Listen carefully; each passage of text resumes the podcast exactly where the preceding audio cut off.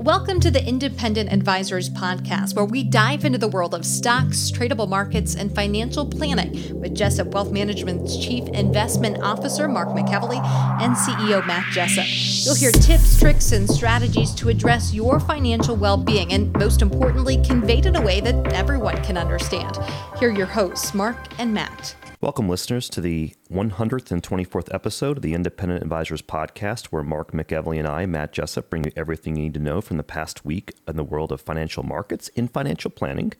This week, I have Aaron Kramer as my guest. He's a wealth advisor with our firm, Jessup Wealth Management.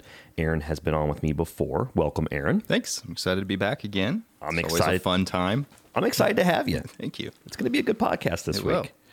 So, um, um, as always, before we begin, listeners, I'm going to kick us off uh, the first few minutes and recap the performance for the month and the year of the major indices that we track. These numbers are as of the market close of November 17th, and this data is from StockCharts.com. Uh, the S&P 500 index for the month is up 1.81. For the year, 24.83 percent. The Dow Jones Industrial Average up 31 basis points for the month, and that's 0.31. And for the year, up 17.40. The NASDAQ Composite for the month, 2.73%. For the year, 23.54. The IWM ETF that tracks the Russell 2000 Small Cap Index for the month, up a big 3.42, Aaron. Wow. For the year, 21.07. The Vanguard International ETF ex United States uh, for the month is up 0.86%, so 86 basis points. And for the year, trailing the others, Aaron, up 10.05. Okay. Three month T bill currently sits at five basis points. That's 0.05. The uh, two year currently sits at 50 basis points. That's 0.5. And the uh, 10 year is sits at 1.61. Okay. So what's interesting here that I want to throw out first, Aaron, is the 10 year, you haven't seen a lot of movement over the past week, and there's just a lot of scuttle about inflation. Mm-hmm. Any comments you want to throw out there? Not really. Uh, people, I think, get really focused on the 10 year. What are your kind of thoughts on it? It just seems to be the barometer right now for people's sentiment, true and sentiment on inflation. Yeah. That's the reason I kind of point that out. Yeah. It just kind of feels that way in the market that, you know, obviously it tends to be the financial news media's excuse as to why stocks sell off when that 10 year tends to move higher, Exactly. right? Especially kind of impacts the tech sector as well. It does. It does. So, um, next, uh, Aaron, let's transition to uh, big news headlines and current events from the past week. Um, President Biden is signing a $1 trillion infrastructure bill into law earlier uh, this week. Um, in addition, the 2022 tax brackets are out. Now, um, Mark dug up this um, this tweet uh, from Jeff Levine that shows the tax brackets for next year, and you can find this on our show notes. And I'll remind listeners, Aaron, on Facebook and LinkedIn, it's at Jessup Wealth Management, and on Twitter and Instagram, it's at Jessup Wealth. And you, if you're curious, uh, listeners, you can see these tax brackets for next year. Any comments?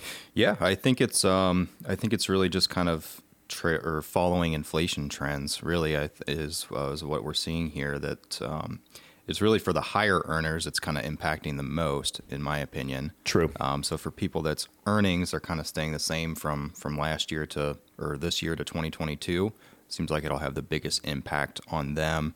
Kind of help them out with taxes is what is what I see. Absolutely. I don't Yeah. see this being quote unquote a negative. No, not at all. I, don't I, see think this being a it's negative. going to help help sort of those higher earners out a little bit. Absolutely.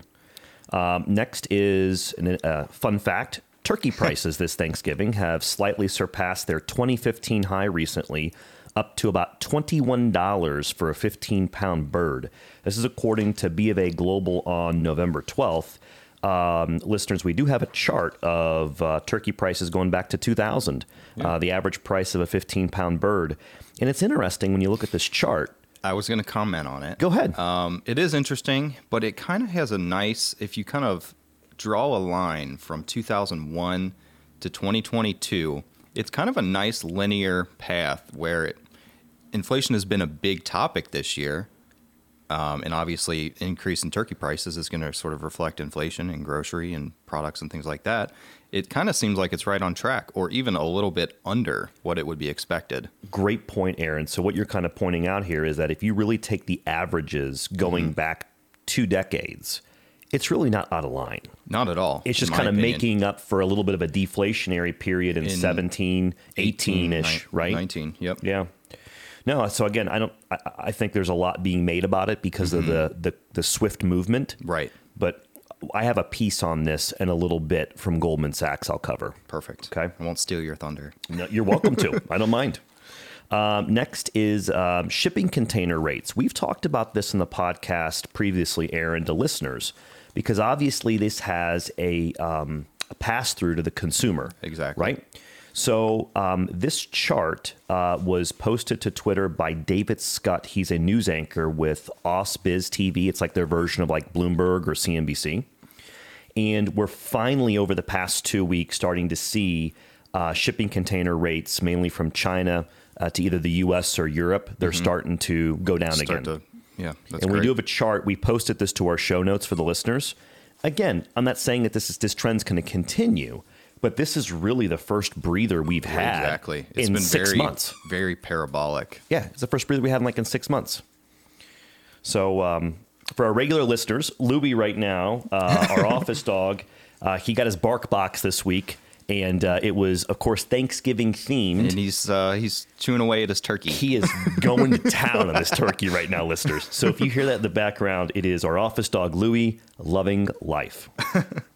All right, let's transition to tweets, articles, and research for the week. AC, you want to start us off? I'm going to kick it off here. So, um, the first piece I have here is um, it's titled "Is Hyperinflation Coming?" and it's written by Cullen Roche um, on October 25th. So, I'm just going to kind of read through this Okay. here. Okay. Then I want to get your kind of feedback after. I have not seen it, so All right, it's gonna be fresh. It's gonna be fresh. Um, so Cullen writes, Twitter lo- lit up over the weekend when Jack Dorsey, um, to lay it out, Jack Dorsey is the um, CEO of two large companies, Square and Twitter. Correct. Um, Dorsey is very vocal above about Bitcoin, of course, and Yes. um, he really said uh, the pretty interesting prediction for a CEO for for a large company, um, and that's for several reasons. He believes um, kind of this is kind of Cullen saying this. Um, if he really believes what he said, then he should, as a fiduciary to his shareholders, be advocating for far less U.S. dollar exposure within his companies. Um, Square and Twitter currently have over 10 billion in U.S. dollar reserves, which would evaporate in the case of hyperinflation. So, if he truly believes what he said, um, like he should either be advocating for converting large amounts of U.S. dollar reserves into some sort of inflation-protected asset, um, or some other. Um, they should be um, some other asset like Bitcoin, essentially. Um, Heck, even equities. Exactly. So Square does have some Bitcoin hedging, and both firms are very exposed to uh, U.S. dollar incineration per Dorsey's prediction, is what uh, Cullen's saying. Interesting. Um, second point is, if I worked for a company where the CEO was calling for hyperinflation, I would walk into his his or her office the next day and ask for an enormous wage increase. How am I going to keep up with cost of goods then? Exactly. Hyperinflation would cause Twitter and Square employees to lose enormous amounts of purchasing power. If I were them and I knew the CEO expected 50 plus percent inflation per year, then I would expect a big raise to help offset the coming crisis. Um, so I just kind of wanted to walk through what technically hyperinflation is. Sure. Um, hyperinflation is generally agreed to be a continuous 50% plus increase in the rate of inflation. So it's essentially a complete destruction of the national currency. Um, it isn't a small problem. It's the absolute worst kind of financial crisis an economy can have. If you think uh, the 2008 financial crisis was bad, it's uh, it's essentially a It's a cakewalk. compared. Yeah, to to hyperinflation. So it's uh, it's. What are your kind of thoughts on that? All right. So the first thing I'll throw out there is there are companies out there, and I don't want to name names, but there are some that have converted their reserves to crypto and equities, and so that is a valid option, mm-hmm. right? The other thing I want to throw out there is since he's made this prediction, I know it's only been a couple of weeks, but the US dollar has strengthened nicely versus, like, say, the euro. And what that tells me is America is still the safe haven. Right. You know, if um, in our investment committee meeting on on Monday, Mark showed us a chart of um, the U.S. markets in comparison to international, and it's not just us showing those numbers and reading those numbers at the beginning and seeing that difference, but this international stock difference is is stark. Yeah, And it's massive. It's massive. And so what I'm getting at is I don't see the threat of the American dollar being the reserve currency going away anytime soon. And I think it's okay to um, for him to have a personal opinion, Mm-hmm. but to be as vocal about it with his role, I, I, I disagree with that. Yeah, especially as a CEO. You're, And- you're exactly right. And I'll sort of jump in for a second. Um, I think people use the term hyperinflation a little too loosely. I would agree. There's a, I think as a CEO, there's better ways to word it. Some inflation, higher inflation. Short term higher inflation or higher inflation for an extended period of time, but not hyper. Mm-hmm. And if he really does think it's going to be hyperinflation, I think that's a call to action for him. Sure, absolutely. Mm-hmm. You know, in essence, you, you, you can't sit there and, and preach it and not do it. Exactly. Now, I don't. I absolutely agree with that statement. Anything else? Any other thoughts on it? No, I just I'm not in the camp of hyperinflation. Me neither. Now, I will sit there and say that anything is possible, right? It is a possibility that the Fed loses control over this. But my two cents is if that were to occur, we have such bigger problems as you were insinuating a mm-hmm. couple of seconds ago. I'm just I'm not in that camp. Now, am I naive sitting here that th- their monetary policy of the past since the great financial crisis is not going to have repercussions at some point? Obviously, it will. I'm not in the camp that we're going to fall into hyperinflation in the next couple of years. That's how I want to frame it. Perfect. Okay. Yeah, I agree. All right. I've got another one for you. Are you ready? Fire, baby. I'm ready. All right. This one comes from uh, Ben Carlson, and it's how the stock market works. So Ben is a great blog writer. He's one of my favorites. So He always has good it. stuff. He always has great stuff. So I'll read through this one again. Okay. So let me start here. So uh, this is from Ben. It says, My wife, like most normal people, did not know much about the stock market except for what she heard on the news or saw on TV and in the movies. She did not give much thought to investing in stocks, so when I told her we would be saving the bulk of our retirement money in stocks, especially when we were younger, she initially she was initially concerned. She says, "Aren't stocks extremely risky? Isn't this just gambling with our money? Isn't there a chance we could lose most of our money? Shouldn't we just play it safe?" The stock market is the only place where anyone can invest in human ingenuity. It's a bet on the future being better than today. Stocks can be thought of as a way to ride the coattails of intelligent people and businesses as they continue to innovate and grow. Short of owning your own business, buying shares in the stock market is the simplest way to own a slice of the business world. Keep That's- going. that's You're doing this is perfect. great. Yeah. The greatest part of owning shares in the stock market is you can earn money by doing nothing more than holding onto them. When companies pay out dividends to shareholders, you get cold hard cash sent to your brokerage or retirement account, which you can choose to either reinvest or spend as you please. The stock market is one of the few places on earth where you can earn passive income without having to do any work whatsoever. That's right. It's exactly right. It's perfect. All you have to do is buy and wait. And if global stock markets don't go up over the long term, you'll have bigger problems on your hand than your 401k balance. Kind of what I said earlier. Exactly, exactly. So um, many people compare the stock market to a casino, but in a casino, the odds are stacked against you. The longer you play in a casino, the, the greater odds you'll walk away a loser because the house wins based on pure probability. It's just the opposite in the stock market. So, the longer your time horizon historically, the better your odds are at seeing positive outcomes. Now, these positive outcomes don't guarantee a specific rate of return, even over longer time frames. If the stock market were consistent in the returns it spits out, there would be no risk. And uh, as you know, if there were no risk, there would be no wonder for long term returns. That's right. You'd squeeze out all the inefficiencies. Yep. Yep. And because there is risk involved when owning stocks, you can vary widely depending on when you invest in the stock market. It has been possible to lose money over decade long periods in the past, even 20 to 30 year results can see a big spread between the best and worst outcomes. However, it is worth noting that even the worst annual returns over 30 years in U.S. history of the U.S. stock market would still have produced total return of more than 850%. Uh, that's- Worst. That's the worst over a 30 year period. That's the beauty of compounding. The worst 30 year return for the S&P 500 gave you more than eight times your initial investment.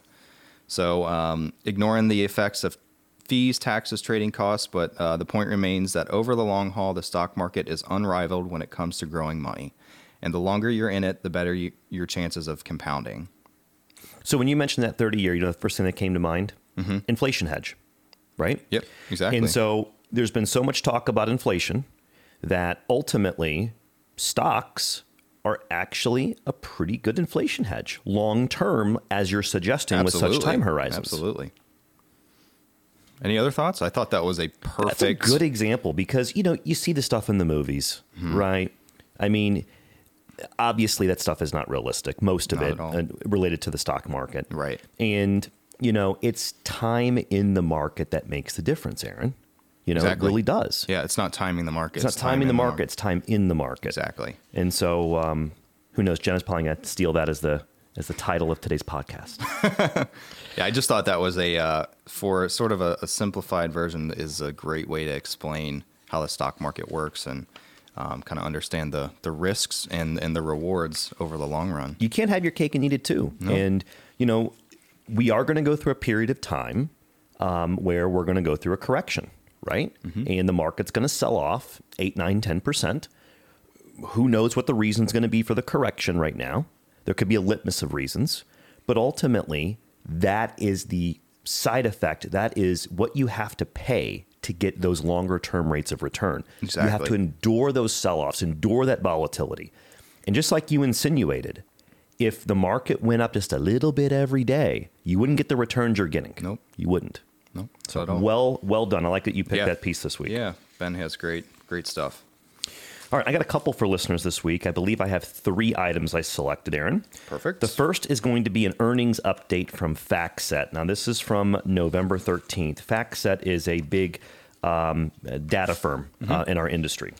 So, listeners, I have this um, the copy of this chart on our show notes again, and again, you can access that through Facebook or LinkedIn at Jessup Wealth Management, and through Twitter and Instagram at Jessup Wealth.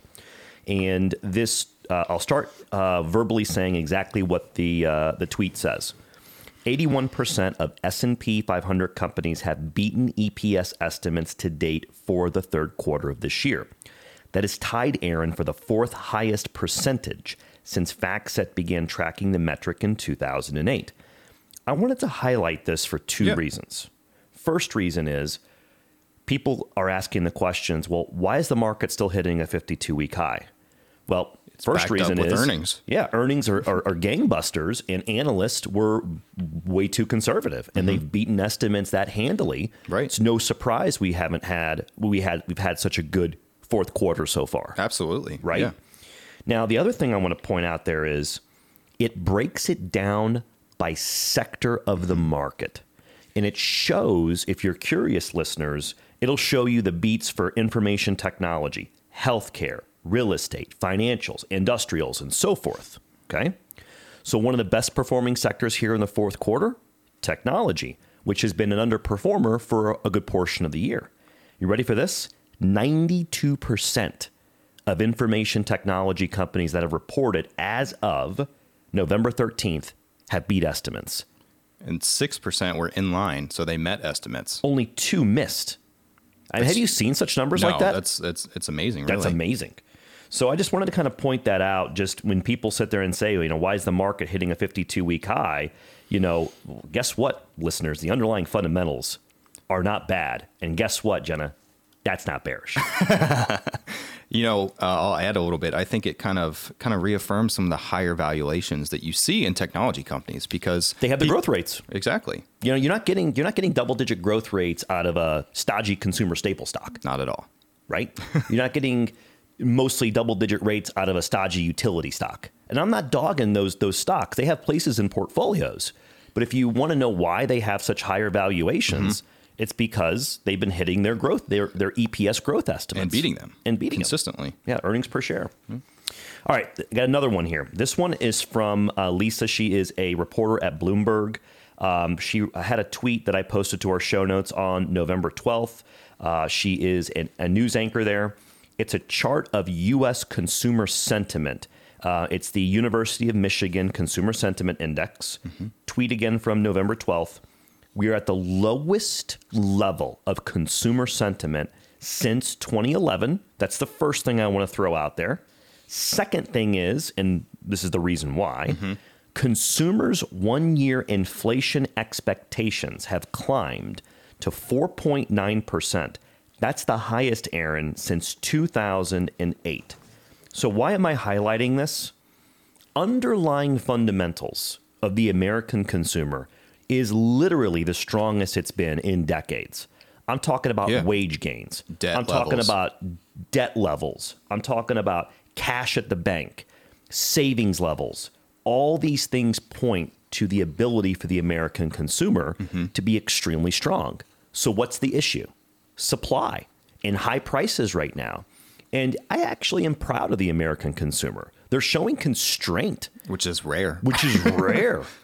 I mean, I remember in the 90s and 2000s, everyone was digging into home equity lines of mm-hmm. credit to fund their lifestyles with real estate prices going up. You're not seeing that now. No, people are more conservative right now, and which is not a bad thing. It's not a bad thing. So again, you know, this is I take the opposite side of this chart with consumer sentiment being so low. It tells me the consumer's being responsible. And what's interesting, if you kind of mirror the consumer sentiment chart and the inflation expectations, it's if you kind of flip those over, it's, it's almost opposite. identical. It's it's a perfect inverse relationship. It really. sure is. It sure is. So yeah, I just I thought it was interesting. It really is. Now I'm going to bring this all to circle about inflation with my last piece.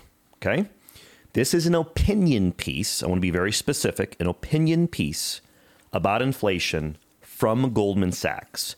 This is a tweet from a CNBC reporter, Carl Quintanilla, on November 14th, and he's highlighting this research piece. Okay. So um, I'm going to read it first, and then I'm going to give you my opinion. Perfect. Okay. So again, this is also in our show notes. Quote Inflation overshoot is entirely attributable to a surge in durable goods prices.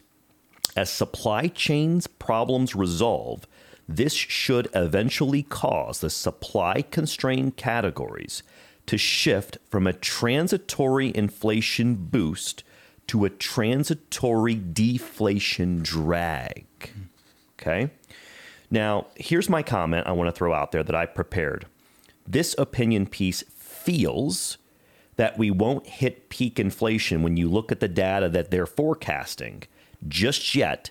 And when it does, excess supply could, I add the word could bring mm-hmm. prices down. I highlight this, Aaron, because during periods like this, right now, it feels that inflation in this case is going to continue at this growth rate without stopping. And in my opinion, that's most likely not the case. Yeah, I agree. I think it's I think it's unlikely that this level of inflation continues year over year. So let me give, I think, the best relatable example to listeners as to what I think is going to happen in a specific industry. Mm-hmm. My opinion, I'm going to take cars. Okay. So what's happened since COVID hit is we've had a surge in the values of used cars. Right. Right supply and demand comes into play. Mm-hmm. When there's more demand than supply, what happens? Prices, Prices go, up. go up. So, as auto manufacturers work the kinks out of their supply chain, mainly semiconductor yep. chips, which we've talked about before mm-hmm. in the podcast, as you start to see then that supply hitting the dealers, what do you think statistically is going to happen to used car prices? Prices are going to fall. Prices are going to go down. Okay. So the thing I, I want to use this example is are we there yet probably in the worst of the peak? I don't think so yet. If I had to give my honest, transparent opinion, I think the peak of the worst in a lot of these areas is sometime the first half of next year. Yeah. And if you had to nail me down literally, I'm thinking March or April, I think will end up being kind of the peak of the worst of supply chain and inflation. Mm-hmm. And I think that as you start to see excess goods hit the market and you start to have supply go up, it should, and I agree to a certain extent with Goldman's piece here, it should start to bring those prices back into line. And inflation's going to kind of fall essentially. Yeah, in essence the the acceleration we've seen in prices, you might not go back to pre-COVID prices, but I think the continued upward movement is just Right. going to peak around that mm-hmm. time. Now, the reason I also want to highlight this, and this is what listeners really got to give some thought to, you know, if you're looking at a company that produces a good that is really sensitive to inflation, mm-hmm. and their earnings right now are artificially high compared to pre COVID, you need to give some thought to do you think they're going to have that pricing ability Next after year. if what, what, I'm- if what I'm saying or what Goldman is saying is actually true and they lose some pricing ability in the second half of the year. Let's just assume that for a moment. Mm-hmm. How they're do you think that's going to affect their they're going to miss earnings expectations. It's a potential. Mm-hmm. Okay. So I don't want to sit here and, and scare listeners, but it's definitely something that needs to be in their psyche and thought process. Definitely. You can't just look at a company right now that earnings are up drastically now compared to pre COVID Mm-hmm. because they're selling an inflationary sensitive product and just make the assumption It's well, going to continue, continue at that rate. Right. Just Right. my word of caution, just Yeah. to sharpen your pencil a- just a little bit more on It's a this. great point. Yeah. Okay. All right. So um, that is my my rant for the day, Jenna. Love and, it. and so I'm going to kick it back to you, AC, Yeah. um, uh, Mr. Aaron Kramer, for the financial planning topic of the week. Got a good one here. All right. All right. So this is about um, it's uh, from a blog post of the Oblivious Investor titled "Medicare IRMAA Appeal." So um, IRMAA is I R M A A, and it stands for Income Related Monthly Adjustment Amount.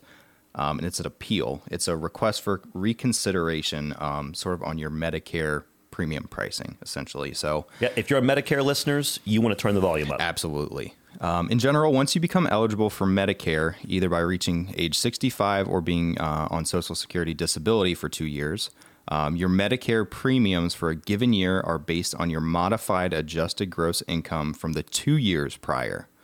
So, for Medicare IRMAA purposes, uh, modified adjusted gross income is calculated as your adjusted gross income plus tax exempt interest plus any foreign earned income or income from U.S. territories that was excluded from your gross income. Okay. Okay. So, for example, a person's 2022 premiums are based on their 2020 income level. Got so, it. it's always kind of a year behind. Got it. Um, a person's 2022 Medicare premiums must be determined in 2021, at which point Medicare doesn't have your 2021 income yet. So that's why they use the year before. Um, however, the law also provides that if your income declines significantly from one year to the next due to a life changing event, you may request that your premiums be based on that uh, more recent year's level of income. Uh, rather than the income from the two years ago. Um, this is a request made uh, may be referred to as a request for reconsideration, Medicare Part B premium appeal, or Medicaid IRMAA appeal. So if you kind of hear any of those terms, that's what this is talking about. Um, I'll run through the, the life changing events here. Um, so they are marriage, divorce or annulment, death of a spouse, you or your spouse stopped working or reduced the hours that you work. So even if you're part time retired, Absolutely. uh, you or your spouse experienced a loss of income producing property that was not at your direction. Um, so, for example, you did not directly sell a rental property, for example. Yeah. Um, you or your spouse experienced a cessation, termination, or reorganization of an employer's pension plan. Um, so, why is this important for people? Um, let's kind of walk through a quick example here. So, um, there's this couple, Amanda and Neil, collectively earn 250,000 per year. Um, they both retire in June of 2022 at age 64 and having earned roughly 120,000 for the year. When they begin Medicare at age 65 in 2023, their premiums are going to be based on that 2021 level Yep. um, of 250,000, um, which puts them in the third Medicare tier. Um, and the Medicare tiers we'll have in the show notes as well. Great. So they can file a medic, uh, an IRMAA appeal and have their um, their Medicare rates based off of those 120,000 for a year. Uh, income That's a big difference So, in premiums. yeah. So the uh, net result is that they save $180 per month Per month. person in Per Medicare person. Part B and Part D premiums. That's So- substantial. it is a huge, huge jump. So, um, for example, let me see if we have um, the if you file a joint tax return, um, and your income is 176,000 or less, um, you pay each month per person $148 in premiums. Okay. If your joint income is between 222,000 and 276,000, so the example we just looked at, you would pay uh, $297 each month. So it's a huge, Huge huge, jump. jump. So it's uh, it's it's important for people to be able to keep their income lower Absolutely. um, in retirement to, to kind of save on those Medicare premiums for sure. And if you have had a significant drop in income, which I, in my opinion, I see a lot of retired people do. Yeah. Um, once they sort of stop earning uh, sort of their normal wages and they transition to retired life, might not be spending as much. Yep. They might be using money from a savings account or other uh, a Roth IRA where they can keep their income low. Um, and you can really kind of save a good chunk of change with Medicare. that's a big deal. Yeah, so that's I'm a- glad you highlighted that Yeah, this week. absolutely. It's a good one. So do you you have the chart on this on the show notes? Yep, we can add it into the show notes for sure. It's Okay. a it's a good breakdown here. That's awesome. So again, you know, we highlight many pieces on the financial planning topic of the week, different demographics, and obviously this is a hot button topic right now. Mm-hmm. Definitely. I'm glad you you talked about this. Absolutely.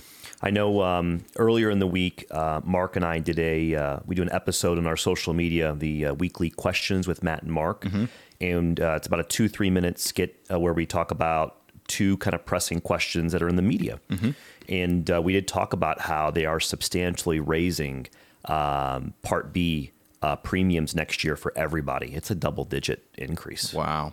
That's So huge. it so is- it'll be huge. even more important to kind of To really watch this. Yeah, absolutely. All right.